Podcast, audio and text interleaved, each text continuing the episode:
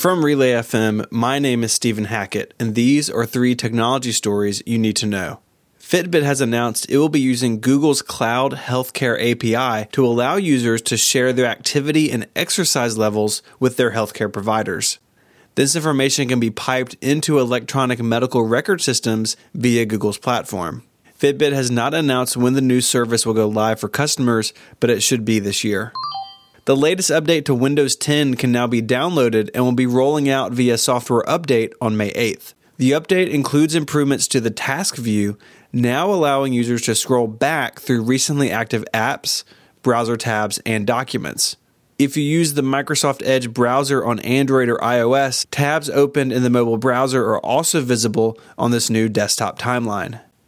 The update also includes support for progressive web apps, which are bridging the gap between browser based applications and native ones in new ways, such as support for push notifications even when the app is closed, and much more robust local storage.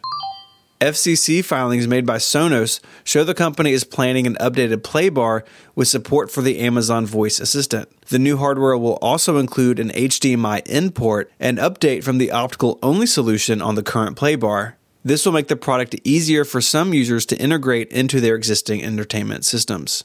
For additional coverage of these stories and many more, search for Relay FM in your podcast player.